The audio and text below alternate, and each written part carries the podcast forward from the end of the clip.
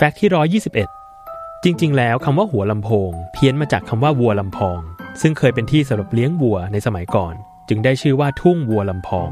สมัยก่อน คนลากรถเกือบทั้งหมดเป็นคนจีน ที่เพิ่งเข้ามาอาศัยอยู่ในประเทศไทย และยังพูดไทยได้ไม่ดี เลยทำให้เวลาผู้โดยสารบอกสถานที่ที่จะไป ต้องบอกเป็นภาษาจีนแต้จิ๋วนับแต่นั้นคำว่าวัวลำพอง ก็ได้เพี้ยนเป็นคำว่าหัวลำโพง ตั้งแต่นั้นเป็นต้นมา